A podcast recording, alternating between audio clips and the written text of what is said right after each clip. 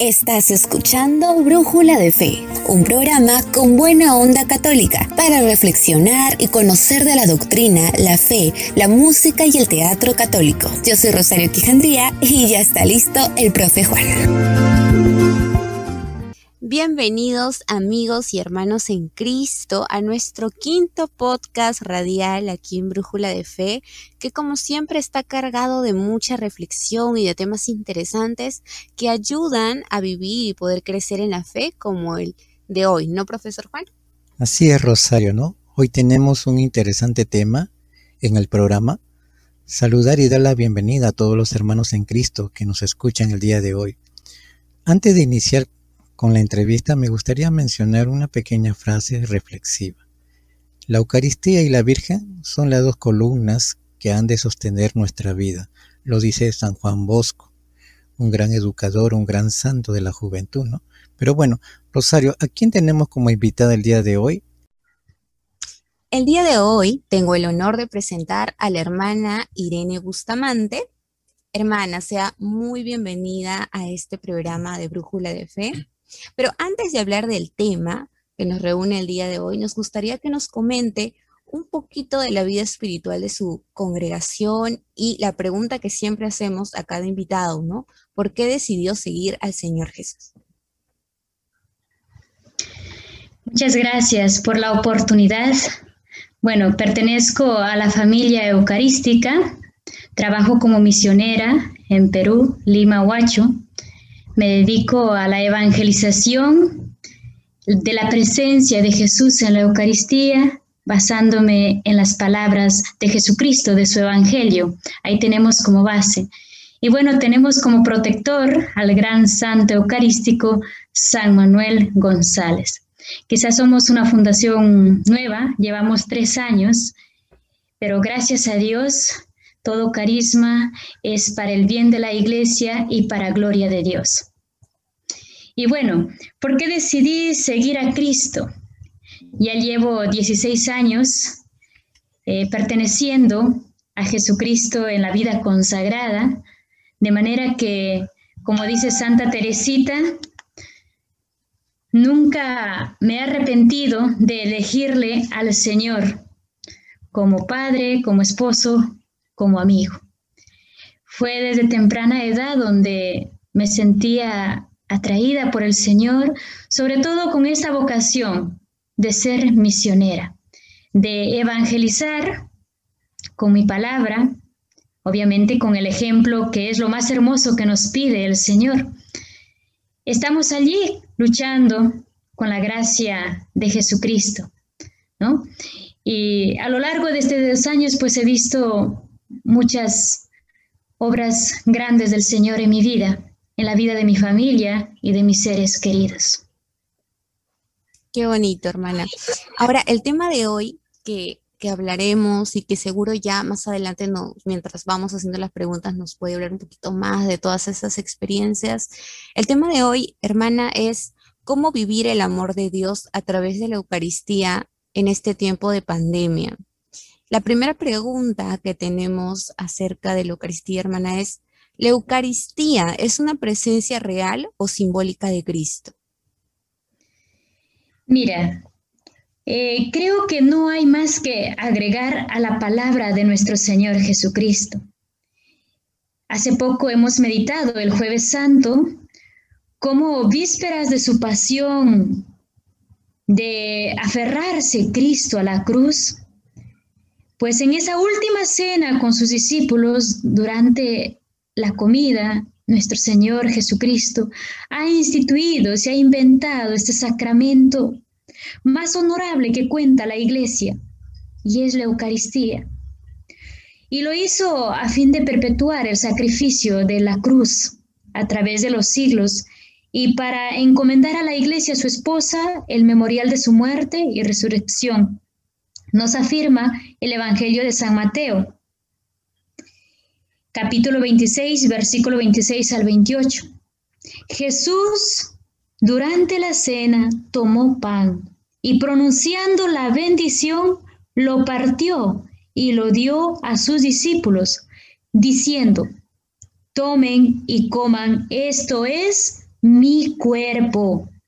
Luego tomó en sus santas y venerables manos el vino y pronunciando la acción de gracias, la pasó a sus discípulos diciendo, beban todos de ella, porque esta es mi sangre, sangre de la nueva alianza, que será derramada por todos para el perdón de los pecados. Y así encontramos como base que Jesucristo es presencia verdaderamente real y no simbólica, como muchos hermanos tergiversan la palabra de Jesús. Lo encontramos en Marcos capítulo 14, versículo 22 al 24, Lucas 22, 17 al 12 y Primera de Corintios 11, 23 al 25. Ojo, que debemos tener presente que Jesucristo nos dice, este parece mi cuerpo. Tomen y coman, este es mi cuerpo.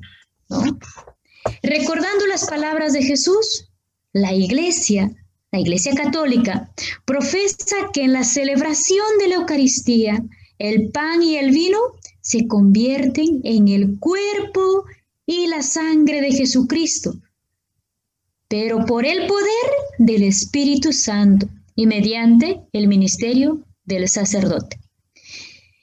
Es, es algo grandioso que la iglesia cuenta con este sacramento y veamos una promesa grande que Jesús hizo en Juan capítulo 6, versículo 51.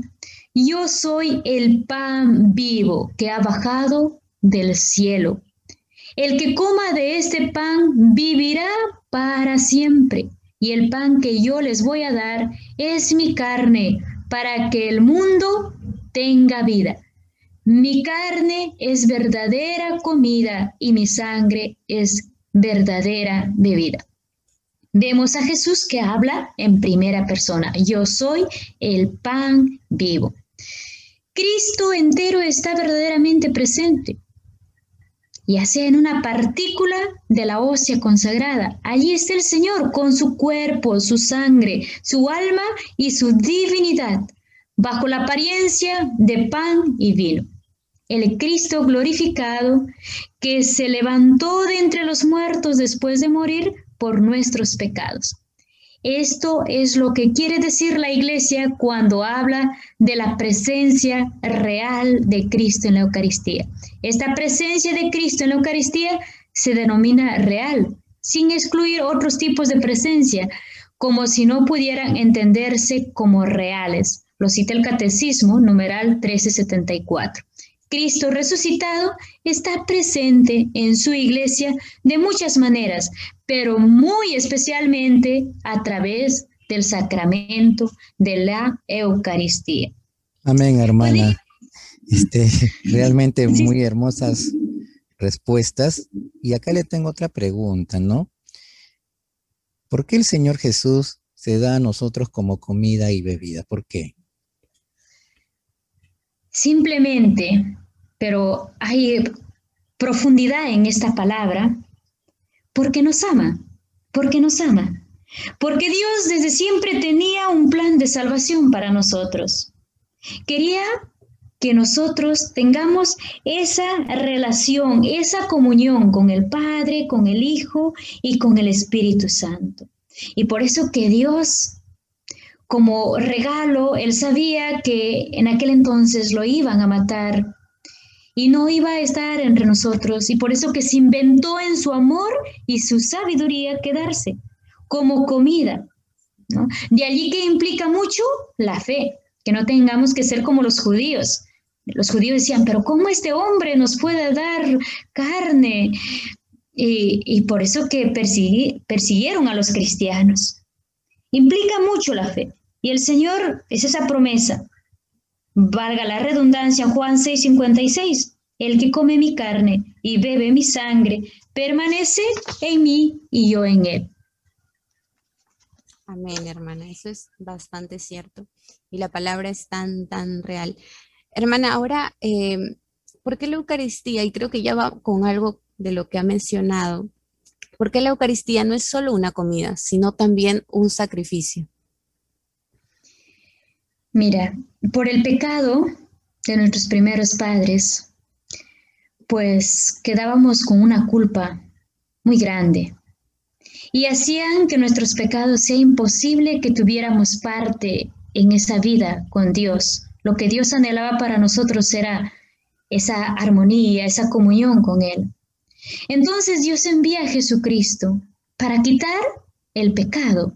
Por eso lo dice Juan capítulo 1, versículo 29. Su muerte fue un sacrificio por nuestros pecados. Cristo es ese cordero manso, ese cordero eh, sin pecado, que viene a quitar el pecado del mundo. Por lo tanto, mediante su muerte y resurrección, venció al pecado y a la muerte. Pero es más, nos reconcilió con Dios. Por lo tanto, se dice que la Eucaristía es el memorial de este sacrificio. Cada vez que se celebra la Santa Misa, Cristo nuevamente está sacrificándose, como lo hizo allí en el monte Tabor. Obviamente que incruentamente, sin derramamiento de sangre, pero es real su sacrificio. La iglesia se congrega para recordar y actualizar el sacrificio de la cruz. No hay ningún momento en el mundo que nos esté celebrando este sacrificio para aplacar la ira de Dios. Eh, como dice también la carta de los hebreos, Jesús es el eterno y sumo sacerdote que vive para siempre, para interceder por nosotros ante el Padre. De esta manera, supera a todos los sumos sacerdotes que a lo largo de los siglos ofrecían sacrificios por el pecado en el templo de Jerusalén. Cristo es el sumo sacerdote. Día a día se ofrece por las manos de un sacerdote consagrado a Dios. El acto de Jesús pertenece a la historia humana, pues, Él es verdaderamente humano y se ha entregado por nosotros. Y cada día, cada minuto lo hace con esa totalidad. Esto significa que en la Eucaristía Jesús no se sacrifica una vez, sino cada vez que un sacerdote celebra la misa por el poder del Espíritu Santo. Cristo no tiene que dejar su lugar del cielo para venir a nosotros, qué sé yo. Dios en su infinita sabiduría es todopoderoso. Y nosotros más bien debemos participar asiduamente de este sacrificio honorable, de este sacrificio que, como dice e indica el Catecismo de la Iglesia Católica, por la celebración eucarística nos unimos a la liturgia del cielo y participamos de la vida eterna. Amén, hermanita. Realmente, este, gracias por cada respuesta que da, que ayuda mucho a nosotros como también a las personas que nos escuchan. Ahora vamos a hacer un intermedio, vamos a escuchar una hermosa canción que se llama Eucaristía a cargo de la cantautora Kiara Márquez y regresamos con la entrevista a la hermana Irene. Un momentito.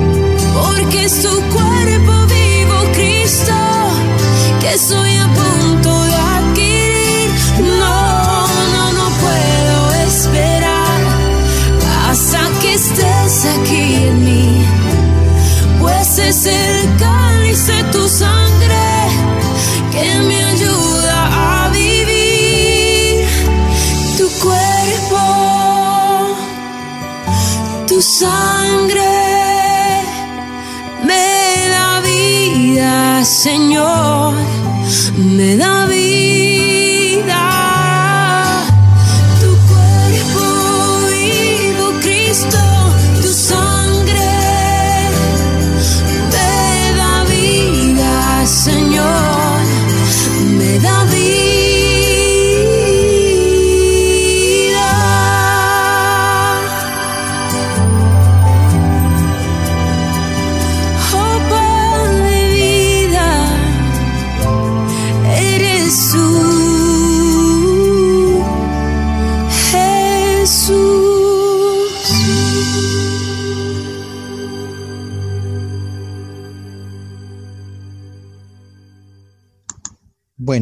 luego de escuchar la canción, que es tan hermosa, seguimos con las preguntas a la hermana Irene, que realmente son muy interesantes sus respuestas, ¿no? Y hermana, acá tengo una pregunta que me gustaría, con la gracia de Dios, pueda responderla y dice, ¿no? ¿Cuáles son los beneficios de orar ante el Santísimo? Uy, los beneficios de orar ante el Santísimo. Es que hay muchos. Y bueno, me voy a basar en algunos, que estar en adoración delante del Santísimo Sacramento, creo yo, es la mejor oportunidad que hemos optado en la vida. Uno de ellos es que el Señor mismo está ahí en la Eucaristía y por lo tanto nos ayuda a ir evitando el pecado. Porque hoy en día el mundo nos bombardea por todas partes con la incredulidad, con el vicio del pecado. ¿Y quién nos va a dar fuerza para hacer frente a todo ello? El Señor y el Señor que está en la Eucaristía.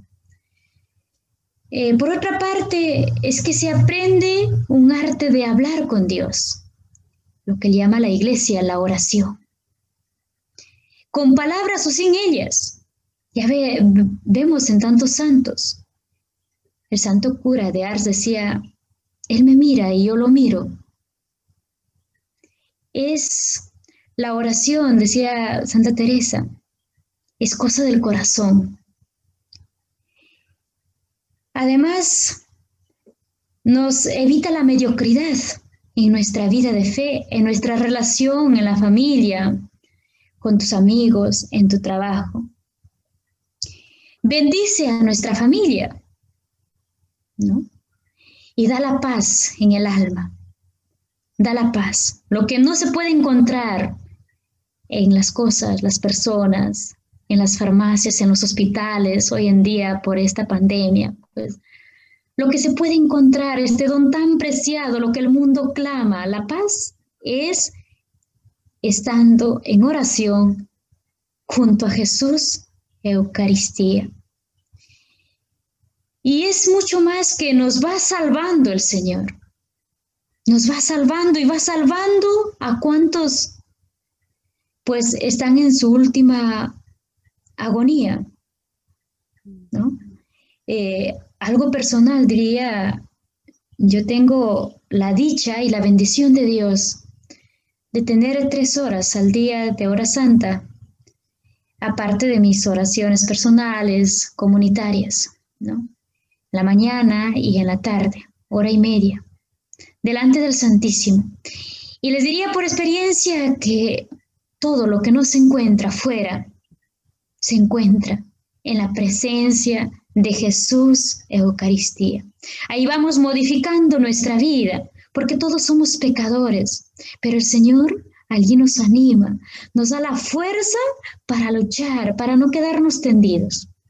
Y así diría muchísimo, sobre todo nos da la gracia de poder vivir con radicalidad nuestra fe.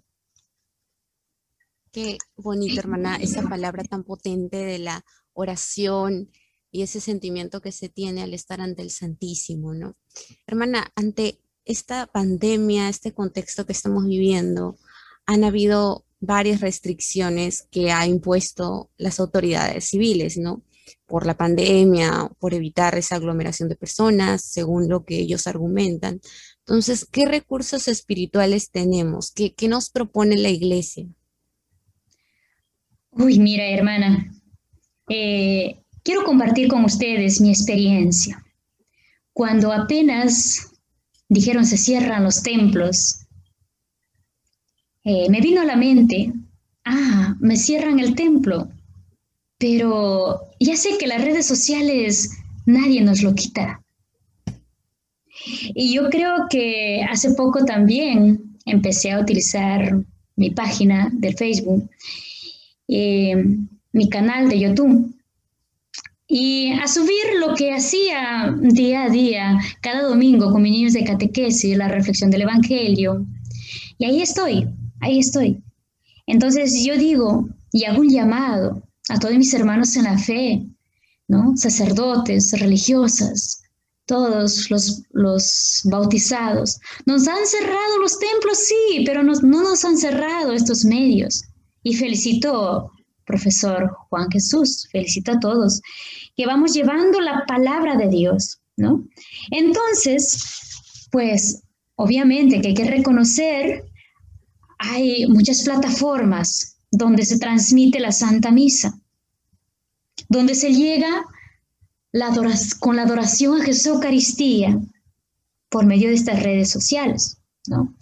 Pero sí va mi consejo, que yo también tengo mi página en donde cada jueves, y esperemos Dios mediante, ya todos los días, tengamos la hora santa, eh, preparemos en familia. Ya sé que no puedes ir al templo, pero sí prepararse en familia, un momento de oración, tener un pequeño altar, ¿no? Tener unas oraciones, que en, en distintas plataformas hay muchas oraciones para orar delante de Jesús Eucaristía. Pero disponer sobre todo el corazón de querer estar con Jesús, de querer leer su palabra. Y tener en cuenta que Jesús está presente en todas partes. Sí, está en la Eucaristía eh, a totalidad con su cuerpo, su sangre, su alma y su divinidad, pero Cristo nunca se ha ido de tu corazón, nunca se ha ido de nuestra vida. Luego que tenemos que tener anotados en un, un cuaderno los nombres de personas por quienes queremos orar. Y mientras uno dirige la hora santa o la santa misa, pues va poniendo debajo las intenciones. Y Luego también tener un corazón agradecido. ¿Recuerdan los diez leprosos cuando fueron curados? Solo uno volvió a dar gracias a Dios. De ese uno debemos ser nosotros. Debemos adorar a Jesús ahí en tu casa y ofrecer actos de caridad. Y como yo te, valga la redundancia, eh, nos han llenado de restricciones, es cierto, pero nadie te ha quitado la fe, porque la fe lo da Dios. Y donde hay un cristiano, ahí está la iglesia. Muy bien, hermanita. Para ir terminando con las preguntas, sácate una última pregunta. Más que nada para uno mismo cuestionarse y ver la manera de acercarse más al Señor, ¿no? En este tiempo de aislamiento que nos encontramos, ¿se puede hablar de una comunión espiritual, ya que no podemos comulgar porque están cerradas las, las iglesias, ¿no? Se puede ver por televisión, clara, la Santa Misa, pero realmente se puede dar una comunión espiritual.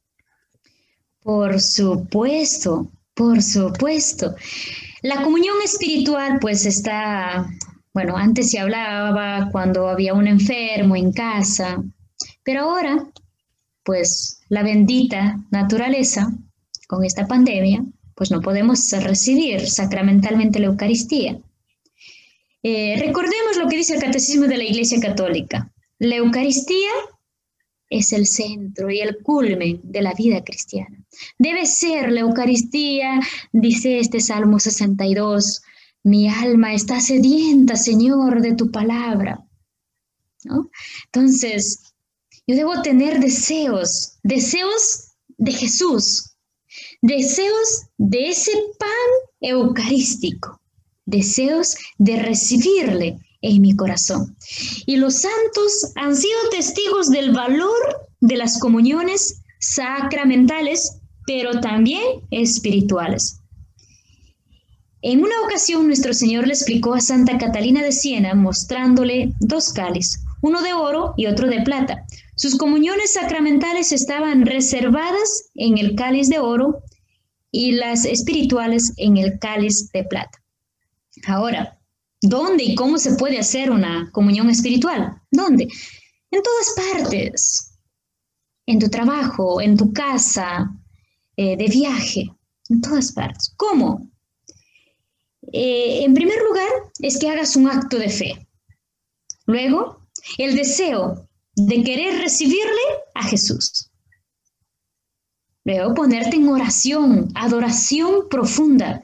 Tu Dios no está allá lejos, abajo o en el fondo del mar. No, no, no. Dios está dentro. Dios te grita dentro, hijo, te amo.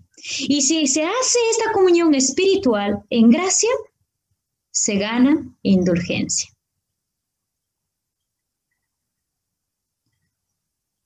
Bueno, hermana, qué, bonito, qué bonita reflexión nos ha ayudado un montón y esto a todos los cristianos y todos los oyentes que nos están escuchando mediante este programa para poder reflexionar y ver que la importancia de la comunión con Dios, con Jesús, la importancia de recordar el sacrificio de Jesús para nuestra salvación. Son muchas cosas, creo yo, que hay que reflexionar de nuestro lado espiritual. Eh, y estamos agradecidos, hermana, por, por el tiempo que se ha dado para estar en nuestro programa. Y finalmente queremos que les dé un mensaje a todas las personas que nos están escuchando a través de Brújula de Fe. El gusto es mío. De verdad que me siento con ese privilegio de poder transmitirles a mis hermanos sobre la grandeza que Dios va realizando día a día en nuestra vida. A todos mis hermanos en la fe, los digo hoy más que nunca, que debemos aferrarnos a Dios. Solo Dios basta. Bueno, son palabras de los santos. Solo Dios basta. Lee su palabra, créelo a Cristo, ámale, adórale, que eso va a ser toda la eternidad. Eh, nadie que ha confiado en Jesús se ha visto defraudado. Mm. Eh, bendito sea Dios, te lo vuelvo a decir, nunca me he arrepentido de estar con Cristo mi Señor. Eh, oren por mí, por la hermana Irene.